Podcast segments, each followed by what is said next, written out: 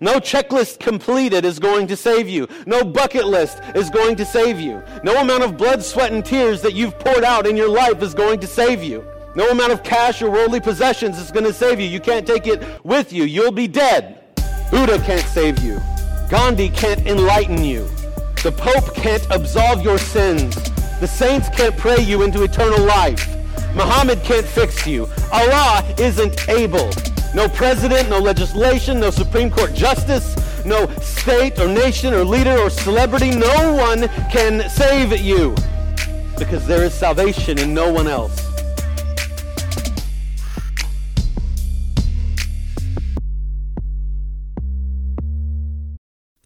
That's right, everybody. There is salvation in nobody but Jesus Christ, our Lord. Welcome to another quick episode of the Bearded Bible Thinker. My family's going to show up here anytime, so I have to uh, actually make this quick.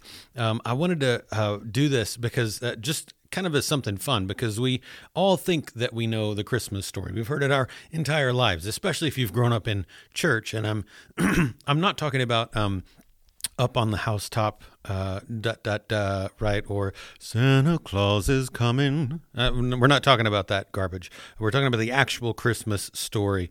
Uh, Jesus being born, the Word becoming flesh. We all think we know this story pretty well, but I'm uh, going to take this opportunity to work through a, a short article. Um, that was written by Michael Kruger. And if you don't know who that is, uh, he is a Bible scholar. He's specifically uh, a, a canon scholar. And the canon, if you don't know what that is, the canon of Scripture is just the, the writings of Scripture, it's the collection of the Scriptures. So when we talk about the uh, New Testament canon, we're talking about the books that are part of the New Testament, or the Old Testament canon, we're talking about the Tanakh, the the uh, Old Testament as we know it, the books and writings of the Old Testament. Um, so that's what the canon is. So Michael Kruger, for example, would be a great um, uh, uh, resource for things like uh, manuscript data or um, uh, uh, talking about why certain books were selected for the scriptures. He's an excellent resource for those things. Look him up on YouTube. He's got a lot of great lectures. Uh, we're going to be on his website, his blog, um, here in just a few minutes. So you'll see some of that. He's got a lot of books that he's written on the subject. Very, very helpful. Uh, resource. This I, I was recently at um, my in-laws' uh, place and uh, my wife's side of the family, and we were talking about. Uh, we were uh, celebrating Christmas together. This was just the past weekend, and um, we were talking briefly about this uh, uh, this article specifically because I posted it on the Bearded Bible Thinker Facebook page, and then had a sister in law that was kind of like, "Wait, what?" Um, about it. So uh, I just thought it might be worth a while. You know, something light. We're headed into Christmas here in a day or two, and uh, something for you to take a look at and uh, you know maybe be blessed by or learn some things you didn't know. Um, so actually, it's funny. My father-in-law said, uh, talked about how he was so disillusioned by uh, uh, hearing about these things. He was obviously teasing, but um, uh, it, it is. It's amazing how uh, how much of our Christmas story, how much of what we ha- have heard, is really uh, merely tradition. Um, and and I would encourage if you're a pastor or someone who preaches through this time of year, and you're preaching from uh, the uh, about the Christmas story in any regard, which a lot of people do. Um, uh, it, it's actually pretty important to uh, know not just the traditional Christmas story and the facts of the matter, but to know actually what happened and what that actually looked like. So hopefully this will be a blessing to you. We're to uh, swap over uh, in just a second to the screen view and uh, work through this article. But before we do that,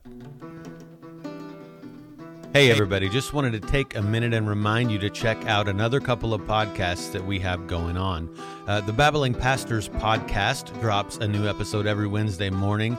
And in that podcast, I chat with my longtime pal, the Honest Youth Pastor, and we chat about theology and ministry. It's a lot of fun and uh, probably more entertaining than this. Uh, you can also check out our Preaching at Hillside podcast, uh, and that's found on various platforms and, and expanding all the time. The, uh, uh, that's published uh, by Monday of each week and is just what it sounds like. It's uh, we're we're really creative around here. It's just our preaching ministry at Hillside Baptist Church here in Dickinson, North Dakota.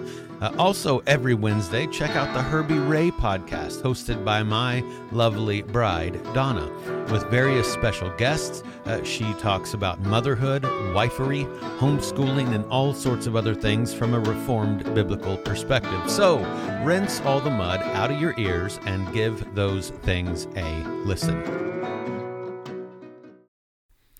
Okay, so here we are. This is um, the article that we're going to work through today, just really briefly. Uh, Canon Fodder is the name of his um, uh, website, and if you you go to this uh, website, he, has got a lot of really helpful things here. So that's Michael Kruger. That's a, I assume a picture of him or a video of him lecturing there. Um, very, very, very smart when it comes to canon. He's he's so helpful, and he's uh, he speaks uh, about things in in such elementary and understandable ways, like things that should be impossible for you to grasp. Uh, but he breaks things down. He's very helpful. So I would recommend um, anything that you can get a hold of from from him is going to be really really helpful. So here though is uh, his i would assume his latest article. I think i saw it actually as we were scrolling through the main page there. Uh, on december 11th 2023 he posted it. Uh, the title of the article is think you know the story of or think you know the christmas story? Um, and and he said here are five common misconceptions. So uh, we're just going to jump through this quickly and i've i've got other stuff to do so this is going to be a fairly short one uh, for real he gives this bit of an introduction um, and uh, and but then he jumps into these five things that we think we know about the Christmas story that that actually uh, aren't necessarily true. So here's the first one: there was a star the night Jesus was born. Um, he, he says this: it's it's difficult to find a nativity scene or a Christmas play, and I would argue, um, uh, uh, you know, this is one of the reasons we put a star on top of the tree, that kind of thing. Um, he says it's difficult to find a nativity scene or Christmas play without a star over the manger. Indeed, this might be the quintessential symbol of the birth of Christ uh, or the birth of Jesus. Uh, the problem is there's no indication the star hovered over the manger on the night Jesus was born. On the contrary, when the angels announced the birth of Jesus to the shepherds watching their flocks by night, Luke 2 8 through 11, they were told to look for uh, they weren't told to look for a star. They were told to look for something else and this will be a sign for you. You will find a baby wrapped in swaddling cloths and lying in a manger. Um, so the star uh, was not so this is this is the thing. We typically associate the star with the wise men the magi right? Um, and but he says the star was given not to the shepherds but to the magi uh, who appear to be visiting uh, jesus at a later time period. So that's another thing. I don't, I don't, remember if he talks about this or not but well no it's, it's in this actual paragraph. But the wise men or the magi the the um, these three kings right um, they are uh, actually coming after Christ has been born, and uh, based on Herod killing every every child under two years old, um, like Jesus is probably um, a, a, year to two years old here. He's he's toddler ish. Uh, he's he's going through the terrible twos, but as a sinless Christ. So uh, I don't know what that would be like. That'll be an interesting conversation someday in uh, in heaven. But um, uh, so the star uh, given to the Magi, uh, he says, how much later is uh, how much later is unclear, but the, in fact, Herod commands all the babies in the region younger than two years old to be killed. So that suggests Jesus uh, may have been in Bethlehem for some time. Uh, okay, so here's the here's the next one. The three wise men. We three kings. We even have a Christmas song that we probably even sing in church or in children's Christmas plays or whatever they are, right? Uh, we three kings of Orient are. Uh, so there weren't necessarily three. The Bible never says that there were three. We get the fact that there were three uh, from, or the, this uh, idea that there were three from the amount of gifts that were given gold and frankincense and myrrh. But the Bible actually never says that there were three. It just says that there were magi, that there were these wise men, that there were kings, whatever. Um, I guess we actually don't know that they were kings either, but uh, magi from the east. Uh, so he says, uh, speaking of the wise men in both art and song, uh, we get the undeniable impression there were three of them. Uh, the problem, however, is that this number is found nowhere in the biblical accounts. Matthew simply tells us, Now, after Jesus was born in Bethlehem of Judea in the days of Herod the king, behold, wise men from the east came to Jerusalem. And that's, that's all it is. So uh, that that's all we have. So the the idea of three wise men just comes from the um, the the um, uh, it just comes from the the amount of gifts that that were given gold, frankincense, and myrrh. And uh, these are uh, I mean, there could have been 30 wise men, and gold and frankincense and myrrh could have been in pouches in all of their camels. Like we just we just don't know. It doesn't talk about it. So uh, while the tradition is is fine, it's okay to have that tradition. Uh, we do need to know that it's really just uh, conjecture uh, uh, uh, some of those things. Here's here's one that I think is is just massive, a massive misconception. Um, I remember uh, Mark Lowry is a, a Christian comedian uh, from a long time ago. Um, Mark Lowry uh, had this bit where he was talking about Mary. this is kind of his lead up to Mary. Did you know? I think he actually wrote that song. Um, but anyway, this is his lead up to it, it, you know, his comedic lead up to it. And so he, he's talking about going back and forth, Mary and conversations with Jesus when he was young and whatever, uh, and, and speculative, obviously, conversations when he was young. And, uh, something along the lines of him wondering uh, uh, if if Mary ever had to go into Jesus' room and say, "What what what's going on here? Were you born in a barn?" and then everyone laughs, right? But there's this misconception that Jesus was born in a barn, right? That Jesus was born in a manger, and that a manger means barn, and there was no room for them in the inn, which we think of, you know, like the the Sheraton or the Holiday Inn or the local uh, the, the local place to rent rooms. That's actually not what the text says at all. That's that's not. It wasn't an inn, and the manger was different than you think. Uh, it wasn't an inn, and the manger wasn't a barn, uh, and that's that's probably the biggest. Like what? Uh, because all of the nativity scenes in in uh, the whole world have this picture of like a stable, like a, a barn kind of situation um, but it, it, it, just it wasn't like that. So he says this: uh, another staple of modern nativity plays uh, is the scene at the inn. Uh, Joseph and his wife Mary, who is on the verge of giving birth, are cruelly turned away by the innkeeper, who shows them no compassion. Right, or there's just no room for it. Um, then he says. Here's another popular misconception. The Bible never mentions an innkeeper. In fact, it's possible there was never an inn at all. And I would say it, it, it doesn't make any sense that there would be an inn, given the uh, Middle Eastern kind of that culture uh, and that time. It wouldn't have been an inn at all. Um, recent study by Stephen Carlson makes the case, uh, a compelling one, I think, says Kruger, uh, that the Greek word normally translated as inn in Luke 2 7 is best translated as place to stay. Uh, so the passage isn't saying there was no room in the inn, but rather there was no room for baby Jesus in the place they stayed. In what place were they staying? Carlson argues it was probably in the home of Joseph's family in Bethlehem perhaps in an adjacent guest room, which would have been small. So this is uh, this is uh, important uh, because uh, um, you, even most of your Bible translations are going to say in in uh, Luke two seven. I actually was pleasantly surprised when I looked this up in the in the LSB.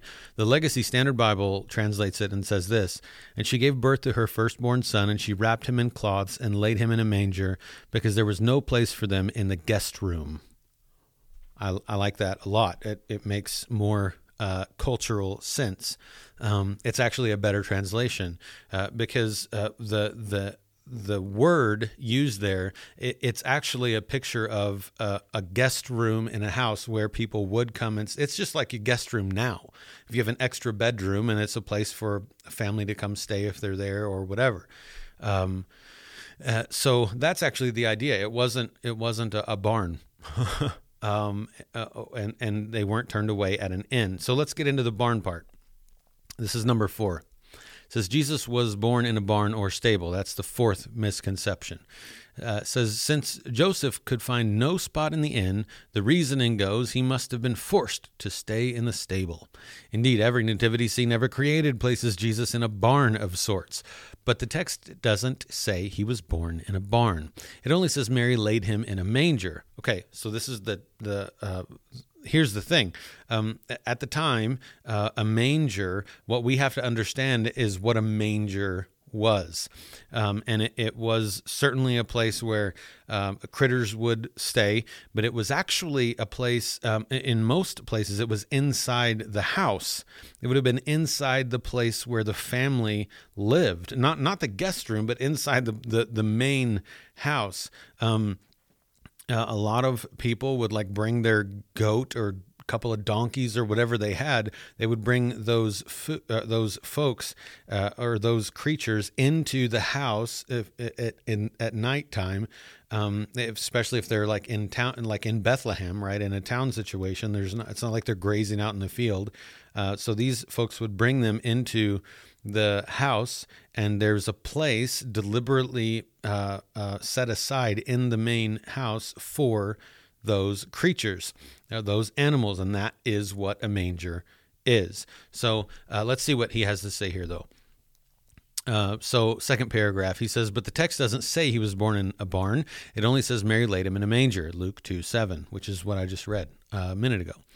Uh, he says, although that might seem to suggest a barn, it was common for mangers to be kept in the main room of village houses during this time period. Why?